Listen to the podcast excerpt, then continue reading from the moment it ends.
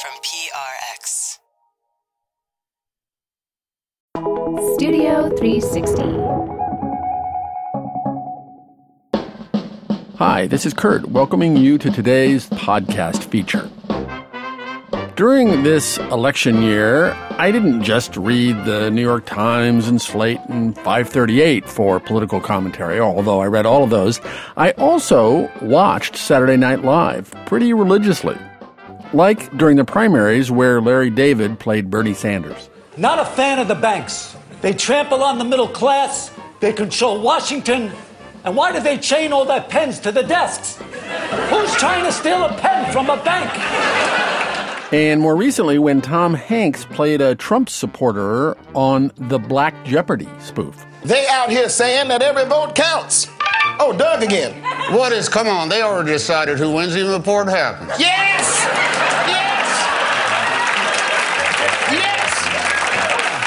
Oh, you all right, Doug. That sketch was a brilliant, nuanced take on class and race that I really didn't see anywhere else.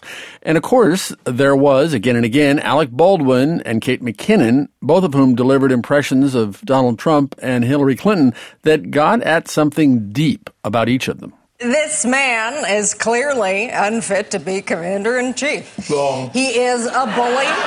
Shut up. He started the birther movement. You did. He says climate change is a hoax invented by China. It's pronounced China. For the recent hour we did about how show business and politics had merged and produced, among other things, Donald Trump, our producer Eric Molinsky interviewed the former Saturday Night Live head writer Jim Downey. Jim wrote for the show for 33 seasons and more than anybody helped define its sharp political sensibility. I happen to have met Jim Downey my first week at college 40 odd years ago when he was one of the top editors of the Harvard Lampoon. I was entranced by him then. I remain entranced and full of admiration for him now.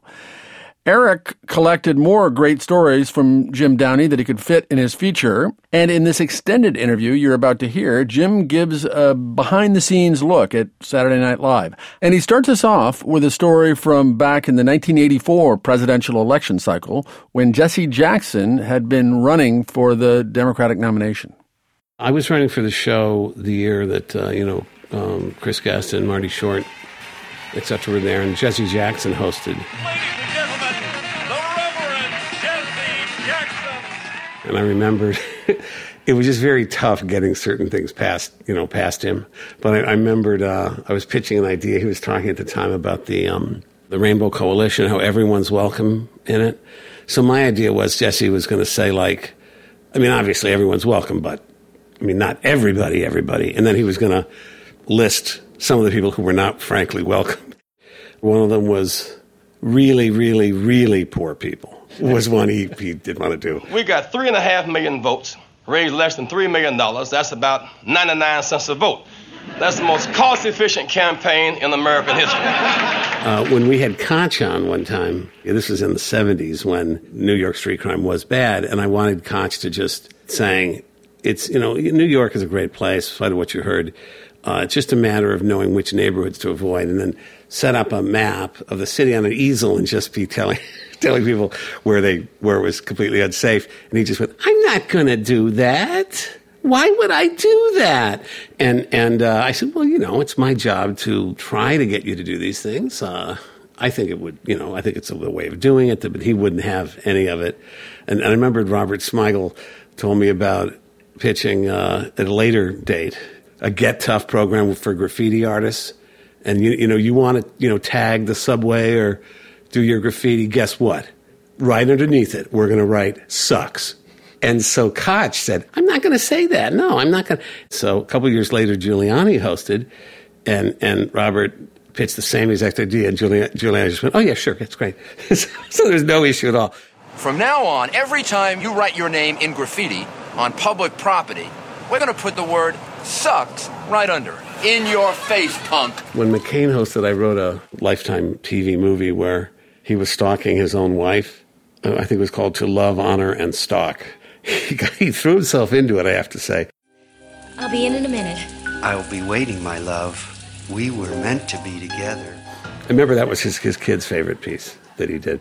Uh, can I tell you the one joke that, they were definitely, you know, McCain was always a scourge of like wasteful, stupid programs that we ought to be cutting out. And he said, how about this? A program that notifies child molesters when a eight year old boy moves into their neighborhood.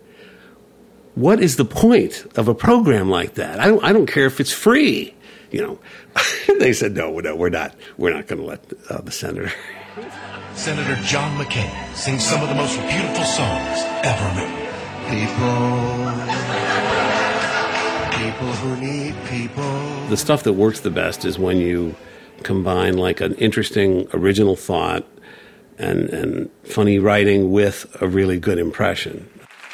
Good evening, my fellow Americans. I was so excited when I was told Senator Clinton and I would be addressing you tonight. And I was told I would be addressing you alone. You know, my theory of it was as much as possible, you, you want the audience to do part of your job by having thought about things. When you can talk about what they've just been talking about in the line, you're way ahead of the game. It's so much easier.